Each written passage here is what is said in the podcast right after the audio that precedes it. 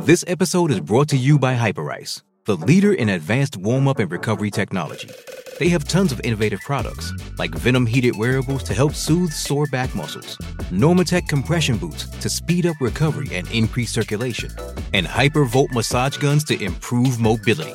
Loved by athletes like Naomi Osaka and Erling Haaland. Try them yourself. Get 10% off your order with the code MOVE at hyperice.com.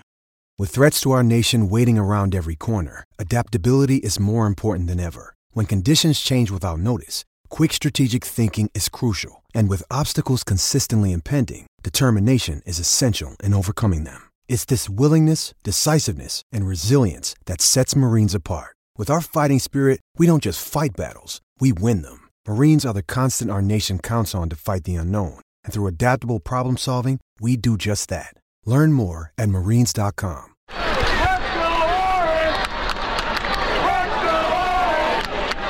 Inside Syracuse Basketball with Mike Waters. Presented by Syracuse.com. College basketball is a great thing. Anything can happen. Welcome to the Inside Syracuse Basketball Podcast. I'm Mike Waters. Today on the podcast, I'm joined by former Syracuse basketball player Dan Schayes. We talked about Dan's father, Dolph, who was one of four basketball players featured on a mural in downtown Syracuse the mural will be dedicated on June 22nd. Dan and I talked about his dad's incredible NBA career, stories of his teammates with the Syracuse Nationals, how Dan was named after Syracuse Nats owner Danny Biasone, and how both Dolph and Danny Biasone despised Red Auerbach of the Boston Celtics. Well, welcome back to another edition of the Inside Syracuse Basketball Podcast. And we got kind of a special treat and a little something different for us today instead of our usual, you know, have a former Syracuse player on to talk about his playing days and what it was like to play for Jim Boeheim or go to a Final Four or whatnot. I've asked old friend Danny Schayes, who is a former Syracuse basketball player, by the way. But I asked Danny to join us because coming up in just uh, less than two weeks now, on uh, Wednesday, June 22nd, in downtown Syracuse, there's going to be the dedication of a mural which is being done on the side of a building in downtown Syracuse. And it features uh, four not only great basketball players, but important figures in the history of, of Syracuse. And that's Breanna Stewart, Earl Lloyd, Manny Breland, and Danny's father, Dolph Schayes, uh, who was uh, one of the greatest players in NBA history, uh, a legend with the Syracuse Nationals, uh, won an NBA title with the Nats in 1955 right here in Syracuse. And we can go into some more of Dolph's accomplishments. But I thought it would be great to invite Danny on and talk a lot about his dad and and the game back then and some of the legends that he played with and coached. Your dad coached, right?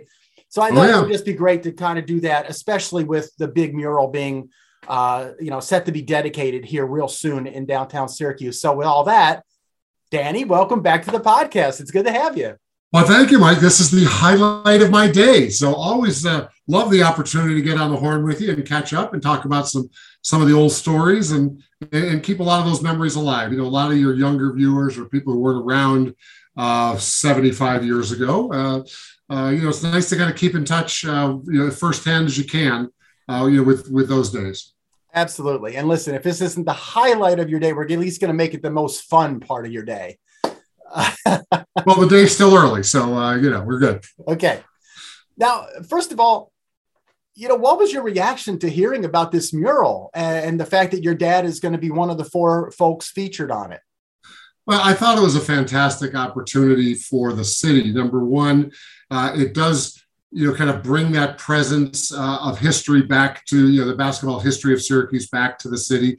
But it also expands generations, eras, and and other social issues. You know, you talk about the people involved, you know, going back to the founding of the NBA, my dad's era, uh, the Syracuse Nats, one of the original teams in both, uh, you know, the NBL and then the NBA. Uh, you know, when it was uh, when they merged, it became the officially the National Basketball Association in '49 you know, my dad predated that with the Suns or with the uh, with the Nats in '48. So, uh, you know that was such a you know important part in Syracuse history because they were one of the few small market teams to win a world championship. You know, you think about the Green Bay Packers, uh, and there aren't that many. You know, Syracuse to have that distinction.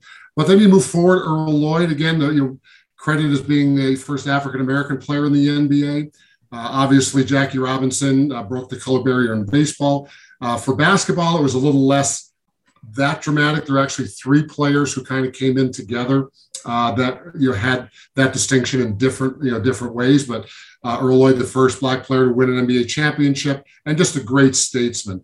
Uh, Manny Breland, you know, obviously had his impact on the city and the university, and then the current era. Breanna Stewart, you know, considered by many the greatest women's player ever, uh, you know, to kind of tie all this together and pass the torch, uh, you know, through both your history and, uh, you know, when you talk about the, uh, uh, you know, the social issues involved to the new generation, of the active generation. So I think kind of tying all these things together, all those things together, you know, really make it a special event.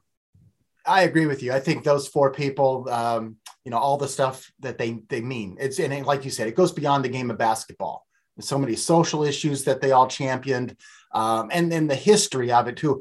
I like it because you know I'm I'm not from here. I'm not a native, but I've lived here longer than I've lived anywhere else in my life and with my wife's family that does go back a long time. And I know the sense of history the city has. And yet, for a while there, the city didn't seem to really honor its history. We lost a lot of old buildings and things that would have been good to have around. I mean, for God's sakes, at one point, they almost got rid of the landmark theater. You know, thank God they didn't. You know, but so things like that. So I think it's great to go back and now, you know, again, honor that history and make sure people remember it. Um, you know, you're talking about your dad and you have like some th- some things that folks don't understand about your father. I can't tell you how many times I have people ask, tell me, I thought Dolph went to Syracuse. Right. A lot of people. No, no. He's so closely associated with Syracuse and the city, but no, he didn't go to SU. Yeah, he grew up in New York City, uh, grew up in the Bronx, went to DeWitt Clinton High School, and uh, had a great honor there as well. Uh, DeWitt Clinton is one of only two schools that had two NBA players from there make the top 50. Uh, my dad and Nate Archibald uh, both went there, and they actually did a naming ceremony a few years ago uh, where they named the gym after my dad and the court after Nate Archibald. So they kind of tied them both together. Uh, at the time, if remember I mentioned earlier, there were two leagues. This predated the the founding of the NBA, although historically they say 46, but I consider it 49. I do uh, my Dad came, my dad came out in 48, was drafted by both the Syracuse Nationals and the New York Knickerbockers. The Knicks had his rights in the territorial draft, being a city kid, and Syracuse took his draft rights uh, in the other league. So there's a bidding war, a frantic bidding war, and for t- just over two thousand dollars, from five thousand for the Knicks, that's they wouldn't go over that. I think the Nats offered seventy five hundred. Boom! I grew up in Syracuse uh, instead of the city, and, and history was made. Uh, so my dad came up here as a 19 year old kid, graduated college at 19. Uh, another another really interesting story and uh, you know came up to Syracuse, got off the train. I mean, those was the old days, right? Just got off the train, and I, I, think he walked over to the Nats offices to sign his contract. I mean, it was uh, uh, it was quite a different era back then. But you know, the city really you know had a, a great connection to that team. Obviously, they were here until uh, you know even after the merger, and then as the NBA got bigger and bigger, there there's a big push to move the small city teams into the bigger cities. so, for those of you who know the history uh, in the early 60s, 63, the league wanted to go west. So they offered Syracuse either San Francisco or Los Angeles to go west. They declined. So, as you know, the Minneapolis Lakers moved to LA, and the Philadelphia team, the Warriors, moved to San Francisco. And then Syracuse filled Philadelphia and became the 76ers. So that's where the Nationals are now. Same red, white, and blue colors, same kind of national patriotic theme. Uh, and the, the Nats are now the 76ers. So they still exist. My dad's records, that championship team, all part of now the 76ers history. Yeah. And your dad played one year in Philadelphia and was the player coach that final year. I mean, that is pretty. And then he coached after he retired. He coached a couple more years in Philadelphia. Yeah, my dad had a rare thing in, in that era, and that is had a long playing career. Uh, usually, because the salaries are so low, players just couldn't afford to have long careers. You know, they got married and had kids and just didn't make enough money. Some would have jobs in the summer, maybe, you know, the, the entrepreneurial, sell cars, sell insurance. you know, do something that they could do on the side, you know, had a, what is now considered a side hustle, uh, or they just, you know, got a job, right, and, and raised their family. So, but my dad played a long time, 16 years. And uh, at that time, it was actually kind of in vogue. Some of the teams were, uh, because of really budget, you know, budget items, couldn't afford both. So my dad was player coach for a year, and then was offered. You know, wasn't he wasn't crazy about it, and had to choose between. He ended up taking over as the head coach, retiring as a player, and that is actually one of his regrets. He really said, "I really should have gone back to playing because you know once you're done, you're done. You can't go back to that." Right. Uh, but ended up coaching full time. Had a uh, was NBA Coach of the Year, and then in one of the most famous incidents in NBA history, played the Celtics in the Eastern Conference Finals in that uh, great uh, scene uh, with Johnny Most, the Celtics uh, radio guy, got when Havlicek stole the ball, he steals the ball. And that was the clincher that sent the uh, Celtics to the NBA championship, uh, ending that series, you know, very, you know, very hard fought series. And and uh, so my dad had the distinction of being the only NBA coach to be coach of the year and get fired the same year because they didn't win the championship that year. So that was uh, uh, his time in Philadelphia. And uh, and at, at, the end of his life, he actually finally had his number retired after all that time. Yeah. Uh, when new ownership came in and uh, realized that for some reason over the years they had never connected to that history, and so he was able to know his number was retired at the end, and and and that like really cements that connection between uh, the Syracuse team and, and the 76ers. You know, um, he, you know, the team moves to Philadelphia. He's there for a couple years as a player and then a coach. But you were you were raised here in Syracuse. You, he came back. He stayed. Why? Right. What about Syracuse? Why did your dad choose to stay here?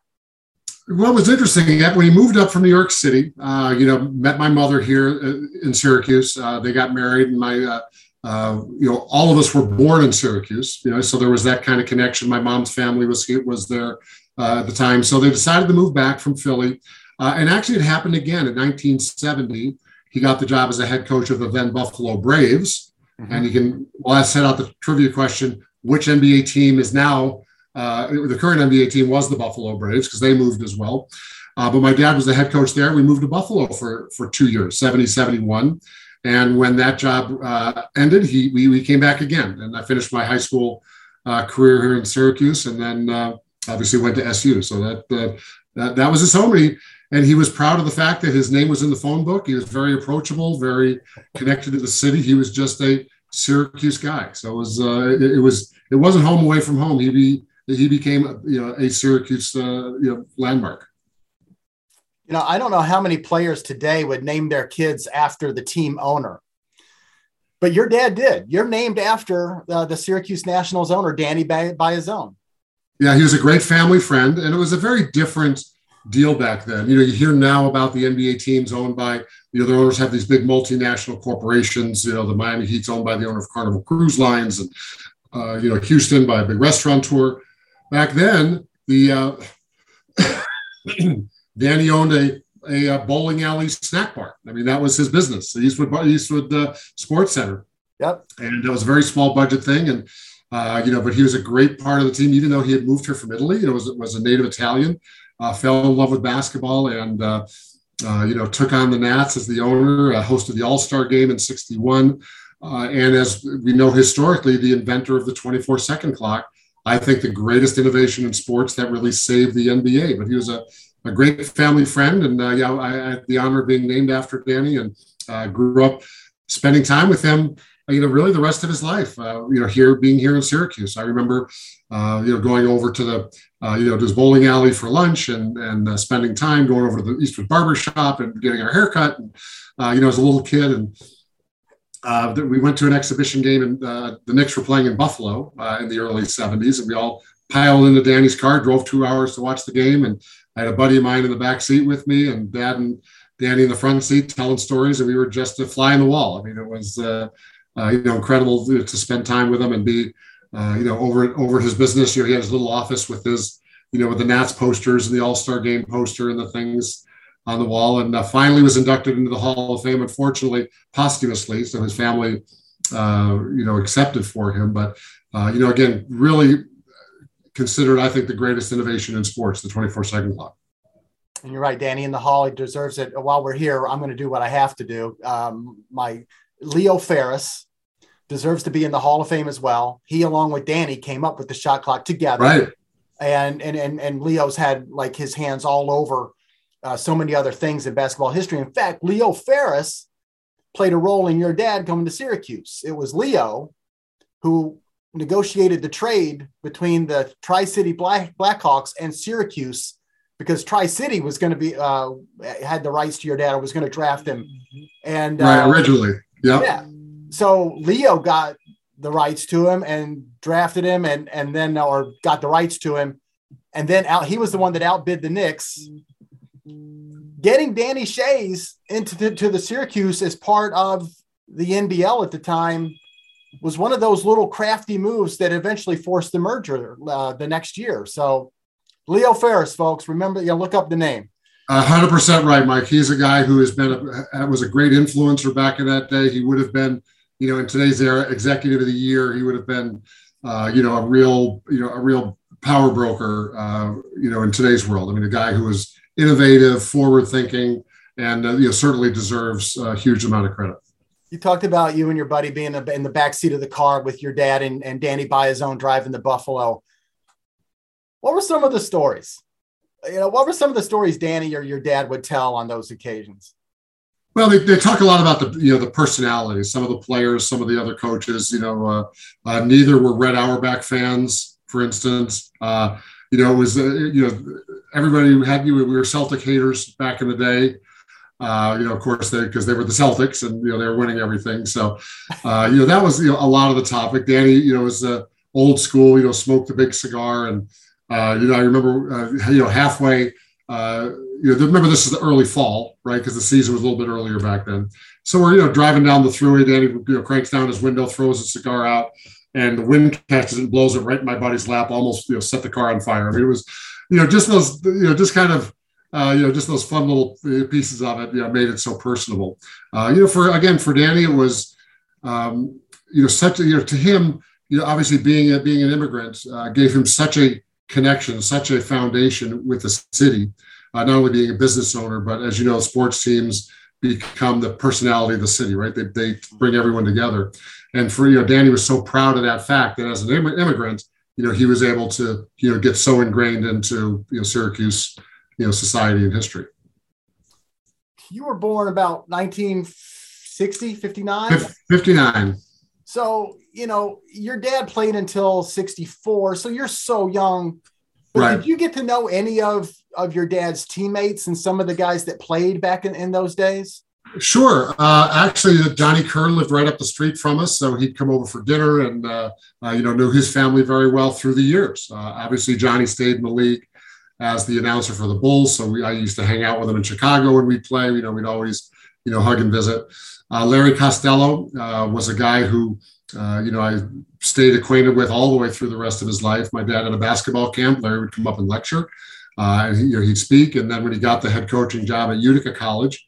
Uh, my best friend was his assistant coach. We used to go to games, and and Larry was just around. You know, we'd see him and stuff. Uh, Paul Seymour we'd see periodically, uh, as well. You know, some of the local guys, and uh, you know Hal Greer I'd see at All Star games, and Earl Lloyd, all the same thing. You know, he'd be you know see him at a lot of the All Star events. His son Kevin and I became pretty close, and we'd like I said, get to see him at least on a you know once a year, twice a year basis. Uh, they, they all a lot of those guys stayed connected to the league you know, through those, you know, kind of conference events, either a summer meeting or or All Star Weekend specifically, uh, and it was great. I mean, it's uh, another funny story. Emmett Bryant uh, from the from the Buffalo Braves era.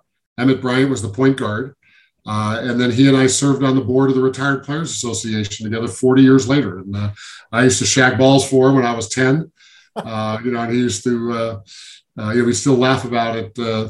Uh, you know, years later, we'd be in a meeting or something, and he'd say, "Hey, I, you know, go rebound something for me." Well, you know, just keep razzing me for all the time. But I was a pretty good rebounder, I have to admit. Uh, so, so yeah, so you know, kind of saying that connection all the way through was something that uh, you know was a great piece of it. You know what was interesting? You say you're a good rebounder. I- I'll take your word for it. Um, There you go. your dad was an excellent free throw shooter. I think, you know, really good for a guy who was big in his era, like six, seven. He shot a really high percentage for free for free throws. And I looked it up. And you were a pretty good free throw shooter too. At Syracuse, for your full four-year career, you shot just over 80%. And I was wondering, did you, how much did your dad teach and coach you? And whether it was free throws or running set shots or whatever else. Well, it's, it's funny. I learned most of my basketball more being around him than him like taking me in the driveway and doing drills. Okay. Uh, he he actually started the second basketball camp in America. Another kind of interesting side of it. He and Bob Cousy started camps. I think it was 1951, um, which were I think credit as the first the, the, specialty camps, basketball specialty camps at the time. I didn't know that. And he, and he ran it for 30 years. Uh, ultimately, bought a campgrounds uh, up in Lake George area and they'd have an eight week sleepaway camp, you know, boy, you know, co ed sleepaway camp, and then one week basketball camp at the end. Uh, before that, he would rent the campgrounds for the week right before school started.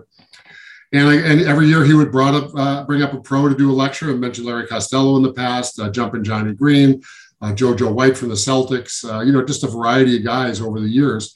Uh, you know, I got to meet some of the Buffalo Brave players uh, in the early 70s. And so I learned a lot of my basketball there, but clearly, you know, I would get the lecture about missing free throws. Come on, they're free. You got to make free throws. You know, that was uh, so I, naturally, uh, you know, took on being a good free throw shooter. Uh, but here's an interesting side note. At one point, this was in the early 90s, somebody sent me an article uh, that they analyzed uh, NBA players who scored the highest percentage of their points from the free throw line.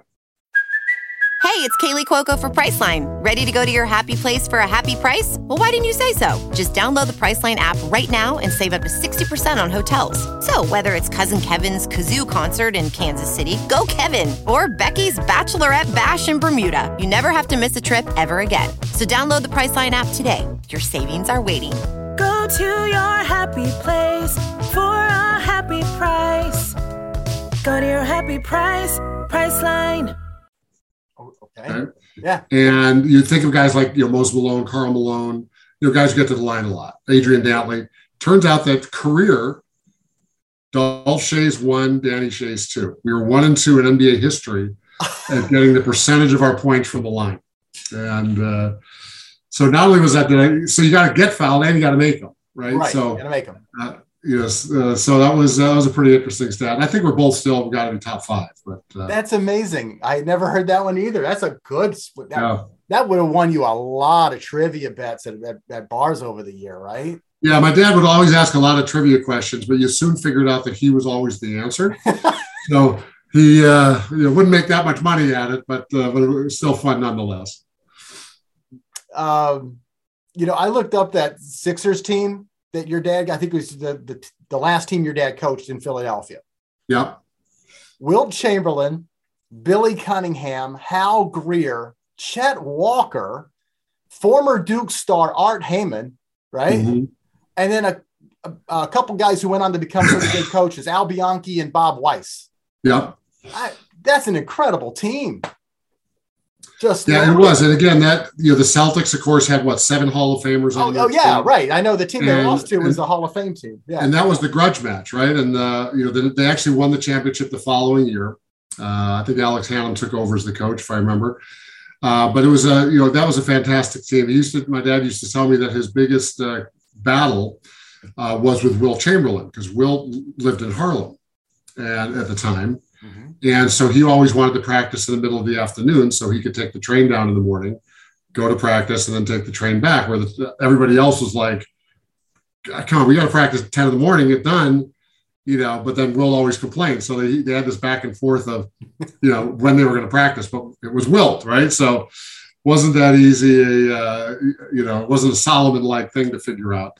Uh, so he said, yeah, that was one of his biggest, practice, biggest battles as coach. What do we do with Wilt during practice?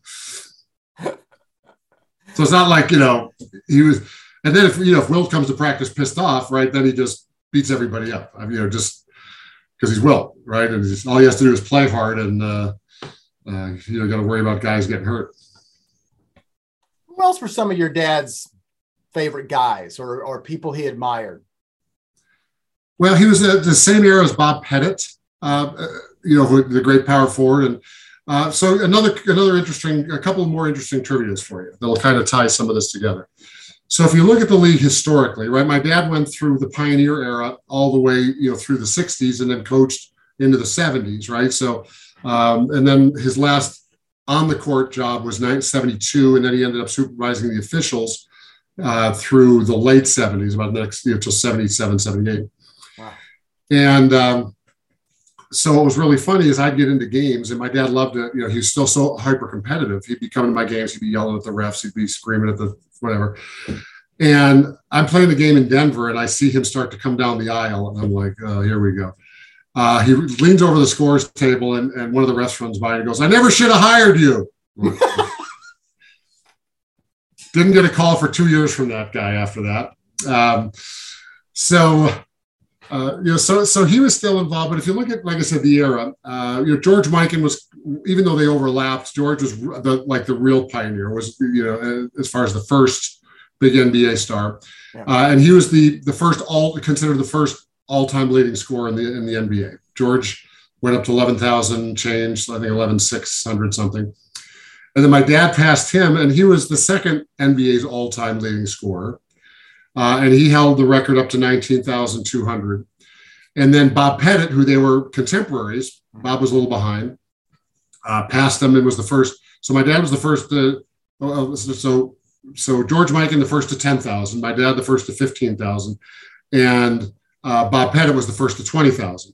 Okay. And then of course Wilt was Wilt, and then uh, then Kareem is now considered, you know, not not considered. Now he's the you know the greatest scorer ever, and we'll see if LeBron can catch him. Uh, but the but you know so he and Bob Pettit were were great contemporaries. Obviously, later in life, um, uh, you know my dad and, Red Auerbach and the, you know, a lot of the Celtic guys from that era. Uh, uh, Bill Russell, who I you know still see at All Star events, and you know very gracious guy, even though he's very to himself. Um, uh, you know, so you know during during that time, and, and now there's the you know kind of the, the changeover as that era, or they're kind of like World War II vets, right? Where I think Bob Pettit's about 91, and, and Bill Russell almost 90, and uh, Bob Cousy uh, is still around. Cousy, and you know, was another guy who we'd spend a lot of time with at golf together. Have John Havlicek, uh, when he was alive, they used to do a lot of you know, charity golf uh, events together and all star games, and uh, you know, so he actually did hang around with a lot of his contemporaries, and uh, you know, certainly guys on his, uh, uh, you know, some of the teammates, the Costellos, the Paul Seymours, you know, guys that he, uh, you know, used to see, uh, you know, continuously uh, moving forward. So, you know, those were those were kind of his, you know, his really peer group, the guys he really enjoyed being around, and and then of course he loved coming to All Star Weekend every year and and meeting more and more of the younger players. You know, then obviously when I was in the league for for my stretch, he'd be around at games, and so he'd have a you know, a strong connection to my era guys, you know, coming to the locker room and, you know, coming to games, that kind of thing. You know, the, so, you know, guys like, you know, Penny Hardaway and earlier, you know, Kiki Vandeweghe, his son Ernie, uh, sorry, his dad Ernie uh, was an NBA player my dad played against. So, you know, we've been close to the Vandeweghe family for a long time. So it's uh, Ernie, Ernie Van uh, Ernie Vandeweghe played his college ball right down the road at Colgate. Right. So so that's uh, and, and, Ernie was another interesting story. He was actually in the NBA uh, while he was in med school, and, and with the Knicks, he would only play home games because he couldn't miss class to go on the road. And uh, he ended up as a working doctor his whole uh, his whole career. So yeah, so he, he, was actively in med school while he was playing in the NBA. Oh, that's fantastic. And, I didn't know, know, that. Kiki is, Kiki is the I think the fourth, and then his son uh, Reese is the fifth. Uh, so Ernest Maurice. Uh, so yeah, so that's a you know, great family history is uh, uh, and great athletes. His brother's a great volleyball player. I think his sister is a swimmer, Olympic swimmer, uh, Olympic caliber. So they've they've had a great uh, you know great family history as well. I, I got to show the audience if, if anyone's watching on video, great. If not, you can listen to it. But I'm going to show Danny this. What a few prized possessions here in the in the home office, and this is one of them. Look at this. This is a copy not a copy. It's it's it's the program from the 1961 NBA All Star Game that was held in Syracuse, and right here on page two, Dolph Schayes, one of three Nats in the game. There's Dolph with Hal Greer and Larry Costello. How That's about that? The, uh, the All Star game right here in Syracuse, and your dad was in it. You know, and we talked about some of those pieces. Uh, you know, you and I were talking earlier about the 24 second clock, the actual original 24 second clock is uh, in the Le Moyne College Library. Uh, the Biasone family had donated it to uh, you know to Le Moyne, uh, so was on the second floor in a big glass case. And when I was I was there for uh, doing a, a, history of the game show with Vince Carter on ESPN Plus. Check it out about the 24 second clock. It was it was actually turned out pretty well. they gave us a tour of some of the memorabilia, and they had the original scorebooks from the championship series in 55. And so she pulled them out and you got to see where they, you know, they used to mark everything in pencil, you know, one point, two point, uh, and they had the original scorebooks from, uh, you know, from the finals. So, you know, a lot of that great history. Uh, and as you know, the, uh, uh, you know, the Marriott downtown, the former Hotel Syracuse, Shaughnessy's has a lot of uh, this, the old Syracuse memorabilia.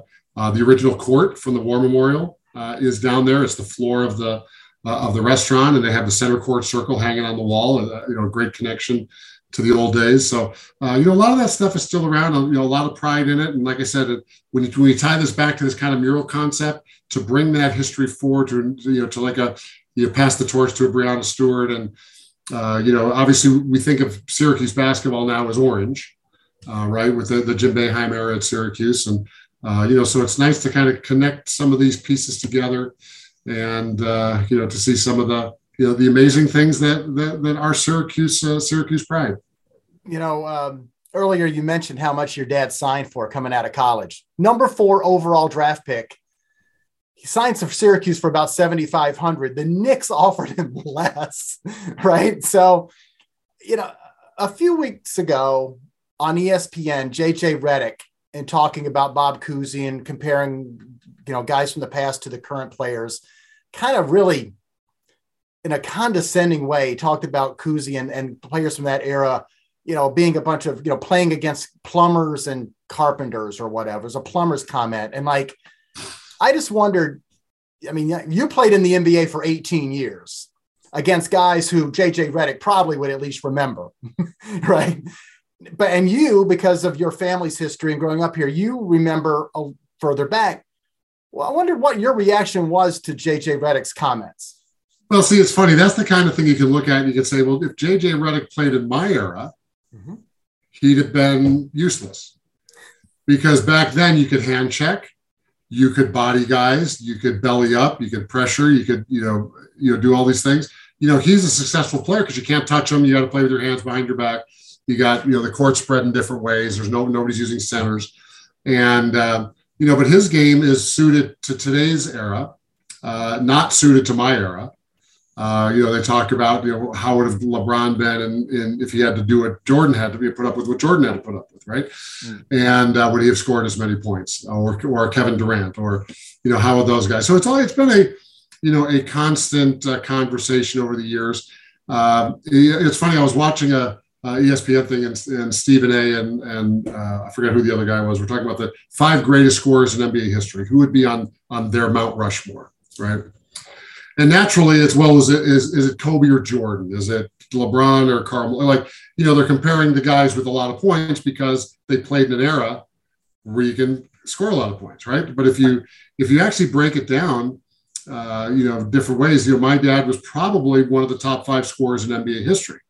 When you look at it from the fact you're trying to compare eras, he played pre-shot clock, where you know the average scores were in the 80s. Right. Right. And so if you take the percentage of points that he scored and move it into the post shot clock era. You know, he played half his career before, half after.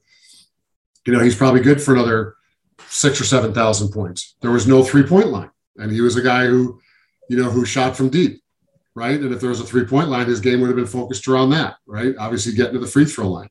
So if you look at you know that era and that style of play, you know, it, it, it's way different. Uh, you know, if Jordan had played today, he might have got eighty thousand points. You know, because can't hand check, right? It's, everything's everything's you know, flagrant foul going in line. Uh, you know, it's it's just such a whole deal. The court's so spread. You know, there's no centers clogging it up. There's no flagrant fouls. There's no, you know, you, you can't touch anybody. You know, so would Jordan have gotten who knows how many points playing in today's era? So it's not. You know, it's, it's, it's, a tough thing to, to do. Yeah, I did. Sorry, I I didn't love JJ's comments because if he was referring to the fact that players had off-season jobs, then he's not taking into account what they made. You know, right. like you were talking about earlier, if you're making $75,000 back then, you're not just sitting around or not sitting, you're not able to just train and work out in a gym with a trainer and your own chef in the off season. Whether you're selling insurance or working at a car dealership or whatever, or being a plumber, NBA players back in those days had to augment their salaries. Sure. Well, it's disrespectful for. Doesn't mean they one, weren't good players. Well, but it's also disrespectful to what they did. I mean, look at the era. They traveled by train. They had no train. They didn't have trainers, right? They wore Chuck Taylors. You know, my dad got two pair of shoes for the whole year, right? and uh, uh, you know, was wash your own uniforms. It was, you know, you know, so I mean, there's nothing about it that you can compare with today's game. I mean, it's they had you know worse conditions than high school players today, and uh, and yet they fought through and they were and there were you know like I said you didn't get thrown out for fighting. Uh, guys played you know hurt all the time, uh, broken bones. You know, my dad played, broke his wrist, put on a cast and played, broke his other wrist, put on another cast, played with two hands and wrists, still average 18 a game right? So, yeah. uh, you know, I mean, I think I just think that's disrespectful to the guys who came before. And look, everybody, you know, the, you know, the game improves, right, over time. You can sit there and say, well, a lot of people think 80s is the best era ever.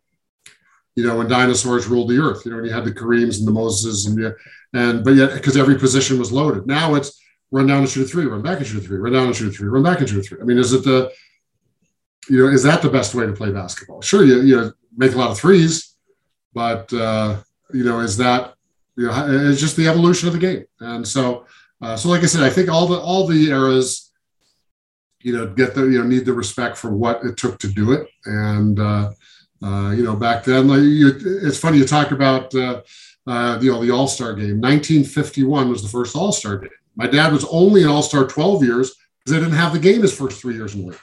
Right, they didn't start until his fourth year or else he would have been a 15 time All Star, probably, right? Uh, and the and the only reason they had it, uh, it was hosted by Boston because the owner of the Celtics was the only owner rich enough to take a loss if it bombed. Nobody knew if it was going to work or not. Oh wow! So they actually have a story about him and the commissioner at the time standing in the lobby counting bodies going through the turnstiles to make sure they were going. And they said, "Oh, once we hit eight thousand, I think was the number, or ten thousand, one of those. They hit that, they go, we're break even. Okay, now we can enjoy the game." But that's what it took to have an all-star game you know that and again you talk about uh, uh, you know what would guys do for the love of the game? You know, my dad would always say i'd have played for free. You know we love the game so much. And uh, you know my coach in the 80s doug moe used to complain about tissue paper athletes. Oh you guys are you know if you got a bump or a bruise you got to your agent's telling you to sit out the game and not risk anything. And you know, guys my and I don't know that there's a right answer. I'm just saying of, the, of that era, you know, that the guys were, you know, were made out of shoe leather. You know, they played uh, you know, Johnny Kerr was one of the funniest guys ever. Uh, he used to joke that on, on my gravestone, it's going to say, see, I was right. My feet were killing me. And uh, so, you know, because again, you're playing in Chuck Taylors, no, no trainers, no ankle tape, no, no treatment, no ice, you know, nothing. And, uh, you know, they just toughed it out game after game. Because I can't completely let up on the Bob Cousy thing, I will refer to the movie Blue Chips Mm-hmm. And he played the athletic director to Nick Nolte's coach. And there is right. a scene where they're talking with each other in the gym. And Cousy, who by this time is probably in his late 60s, maybe even 70 years old, is shooting free throws. And I've read that that scene, he doesn't miss a free throw while they're just chatting. And Nick Nolte even throws a line, Don't you ever miss? It was unscripted. But Cousy, that whole scene. So Bob Cousy sitting there making free throws. So I don't know whether he could play in today's era or not, but you could certainly put him at the free throw line. Um, you know, so anyway, moving on. Um, you know, your your dad was a great player, and I and it's just such a treasure that this city needs to hold on to because of the fact he did embrace it and decided to stay here and raise a family here. Um, so I'm I'm so glad that to see him go up on this mural soon. I am too. It's a great. You, know, you mentioned a guy who just took on being a Syracuse guy uh, growing up in New York City, which normally is such a uh, you know kind of dominating force, uh, comes up to. You remember this is Syracuse in in uh, you know in the late 40s, right? Right after the war, he went to you know came up in 48, uh, and uh, you know just spent the rest of his life. Like I said, he was proud of being a community guy. He had his name and phone number in the phone book, and you know you could call him up or see him at the coffee shop or the donut shop, and you know, was a business owner here in town and, uh, you know, was a Syracuse guy. And, and he always considered himself being Syracuse, not New York City. Well, I, I consider myself lucky to have met him. Um, I know he passed away about seven years ago now, but he was tremendous. And there was one, there was every once in a while, like every other year, I would get invited to speak to this one group, um, I think at his temple. And they would have me come talk about basketball. and I'm sitting there going, well, You've got Dolph Schayes sitting over there. Why are you inviting me?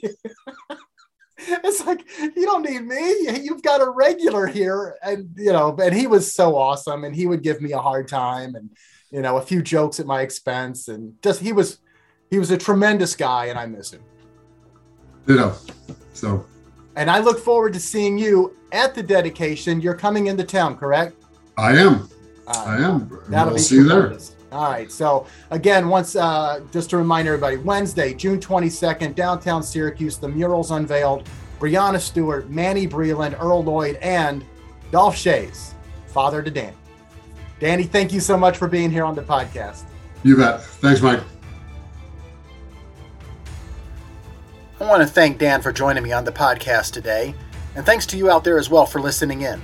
Please subscribe to the show wherever you get your podcast and follow all of our complete coverage of Syracuse basketball on syracuse.com. Until next time on the Inside Syracuse Basketball Podcast, I'm Mike Waters.